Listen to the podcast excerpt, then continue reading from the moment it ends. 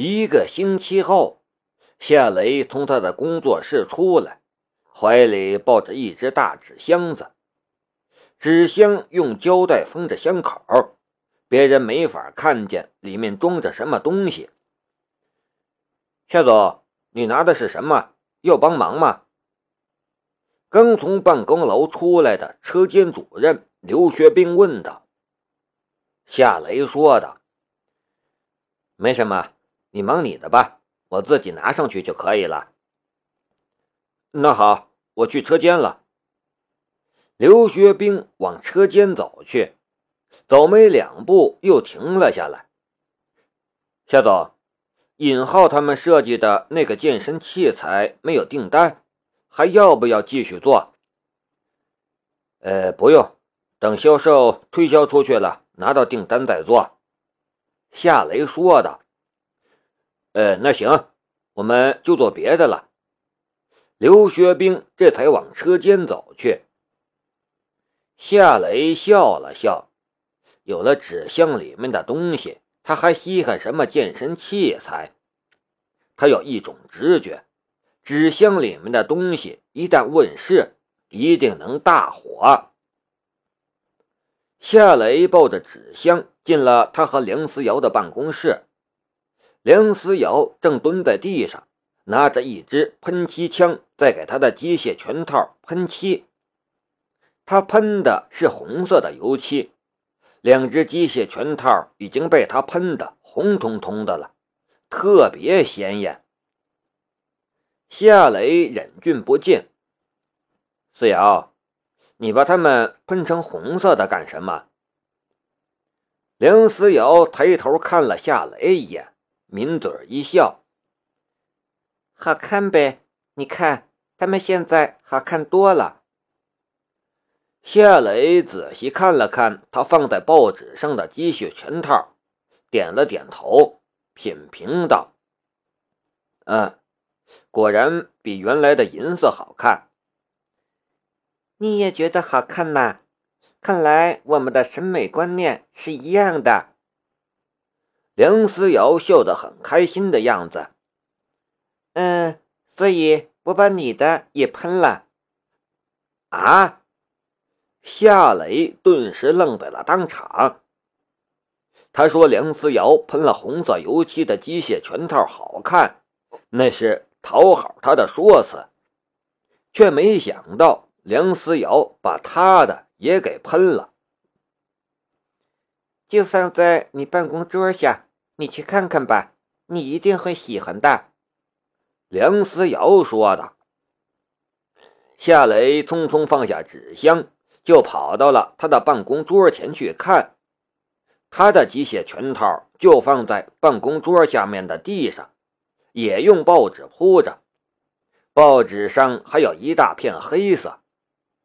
梁思瑶把他的机械拳套喷成了一双黑乎乎的东西了。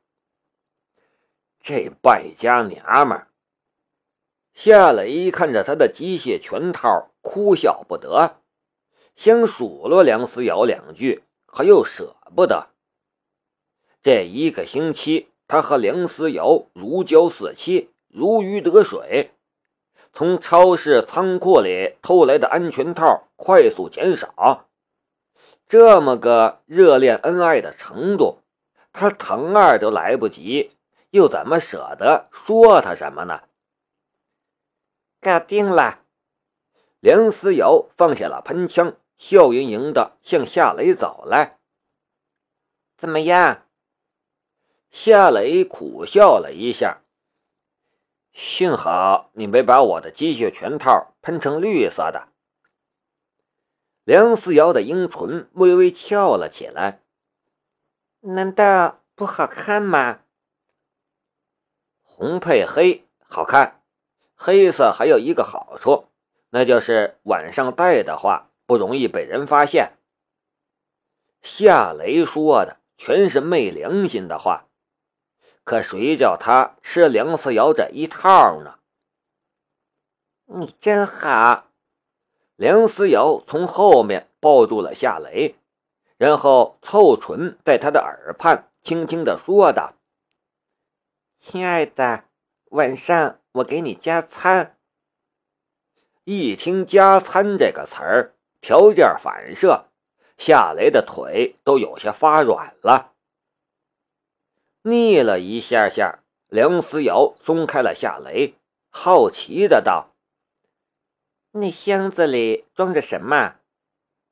夏雷说道：“就是我跟你说过的那种产品，我已经做出来了。自动滑板。”夏雷点了一下头，你看看吧。这么重要的产品，他没有让车间做，他自己动手，花了好几天的时间才完工。现在是验证他的时刻。梁思瑶用裁纸刀割开了纸箱上的胶带，打开纸箱，迫不及待地取出了里面的东西。它看上去完全是一只长胖了的滑板，比普通滑板厚得多。毕竟里面装了电池和驱动装置。除了厚度，轮子也要比普通滑板大一些，但看上去更加坚固灵活。不过最特别的却是滑板的边沿安装了氛围灯。还没开启，却也能想象它的时尚绚丽。好漂亮！梁思瑶将自动滑板放在了地上，然后站了上去。不过滑板没动，他也看不见有什么开关。他好奇的道：“怎么启动它？”夏雷说道：“你滑一下，它就动了。”不过你小心点，不要摔着了。我小时候可是玩这个的高手。梁思瑶站了上去，轻轻往前一滑，自动滑板顿时切入了自动模式，载着他往前跑。滑板周围的氛围灯也自动开启了，蓝色的 LED 灯链闪闪发光。就像是一条贴地飞翔的光带，炫目的很。梁思瑶在办公室的空地上自动滑行了好几圈，有些不过瘾。能不能再快点？夏雷说道。初始的速度只有十码，你用脚增加助力的话，它可以更快。不过你要小心点，这里空间小。梁思瑶却没将夏雷的提醒放在心上，他用一只脚蹬地，给自动滑板添加助力，自动滑板的速度顿时变快了。他滑了两圈，忽然一踩滑板的后面，自动滑板连带他一起飞了起来。滑板在空中翻滚了一圈，落地的时候，他也再次站在了上面，稳稳当当。夏雷笑了，他觉得他的担心还真是多余的。梁思友可是严永春的传人，身手了得，更何况他小时候还是玩滑板的高手。梁思友停了下来，激动的道：“它虽然比普通的滑板厚一些，但重量却没增加多少，不影响滑板运动的灵活性。”它这么时尚漂亮，一定能大卖。现在就申请专利吧！我有一个直觉，它能让我们雷马制造公司真正腾飞起来。以前雷马制造公司帮人加工零件，计算订单再多，挣的也是辛苦钱，根本就赚不了多少。除了夏雷在神州工业集团赚的那一笔钱。雷马制造公司的盈利状况其实很一般。雷马制造公司想要发展起来，那还真是不太现实。归根结底的原因，便是雷马制造公司没有一个属于自己的热销产品。现在有了这个自动滑板，雷马制造公司毫无疑问会引来一个腾飞起来的机会。我去申请专利，你安排采购去比亚迪公司采购电池，他们的电池技术很好。”夏雷说道。“嗯，我这就去。要做就要最好的，我们还要打开国外的市场，没有质量可不行。”梁思瑶说走就走。梁思瑶走后，夏雷给龙兵打了一个电话：“在干什么？”接你电话。龙兵的声音：“什么事？”他的风格一点都没变。夏雷苦笑了一下：“呃，好吧，我就直说了，我有一个很好的产品。”想请你帮我申请一下专利，资料发给我就行了。”龙兵说道。“我稍后就发给你，谢谢。”夏雷松了一口气，他肯帮忙，这事儿就算是成了。龙兵说道：“不用谢我，我也有事，请你帮忙。”夏雷笑道。我们就别客气了，你说吧，要我做什么？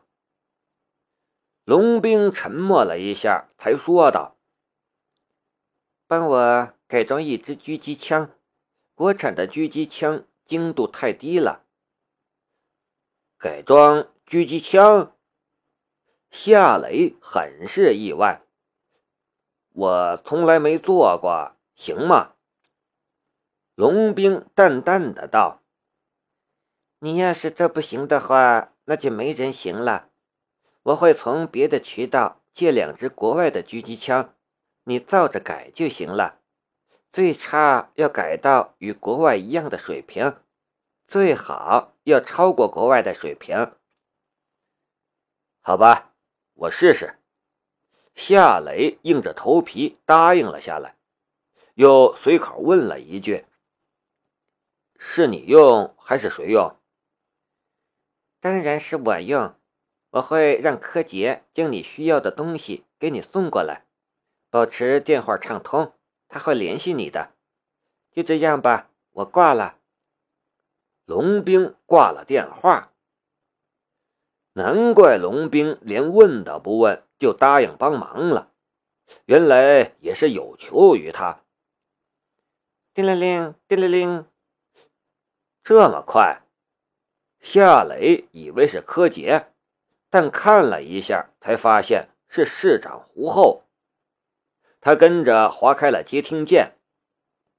胡市长，你好，我是夏雷。你好，胡厚也客气了一句。胡市长找我有什么事吗？你这会儿有空吗？那个有空。那。你来我办公室一下吧，我有点事想跟你谈谈，电话里说不方便。”胡厚说道。夏雷回道：“好吧，我马上过来。”市长打电话来约夏雷，就算是再忙，也是要去一下的。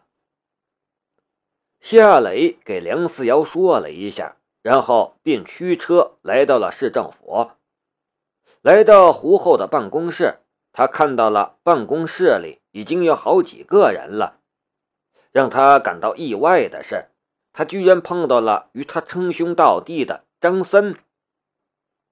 一见夏雷进门，张森笑着引上来与夏雷握手，一边亲切的道：“老弟。”刚才我还和胡市长谈起你，胡市长对你是赞誉有加呀。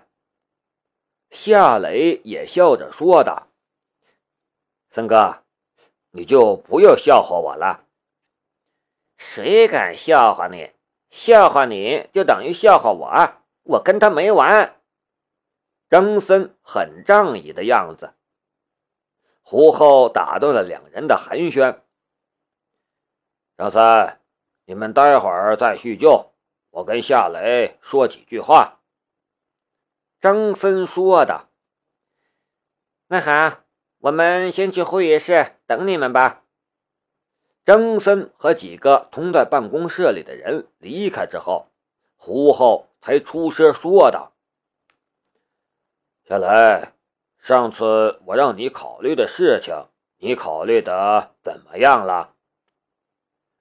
胡市长说的是上市的事情吧？夏雷说道：“我考虑过了，我暂时没有上市的想法。”为什么？夏雷说道：“上市不外是融资，解决资金周转的问题，还有发展的问题。我的公司小，资金周转没有问题，而且我的公司暂时还没有扩展的实力，也不需要资金去扩展。这样一种情况，上市反而不好。”胡后笑道：“看来你是考虑的很清楚了。也是，上市的事情以后再说吧。我这次叫你过来，其实是想让你参加我们海珠市举办的博览会。博览会，夏雷还真没想到是这样的事情。”胡后说道。是的，我们海珠市的第一届博览会面向全国，我们还没有公布这个消息，但已经有很多企业从私人的渠道得到了消息，派人来了解和报名了。这样的好事儿，我当然要优先考虑我们海珠市当地的企业。对了，你的公司有什么拿得出手的产品没有？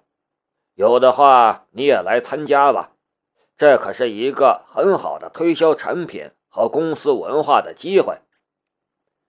夏雷笑了一下，哎，当然有。对了，什么时候召开？一个星期后。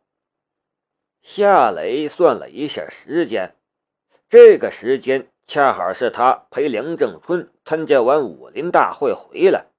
两不耽误，他跟着说道：“好，我们公司参加，而且一定不会让胡市长你失望的。”胡厚笑道：“哈哈哈，看来你是胸有成竹啊。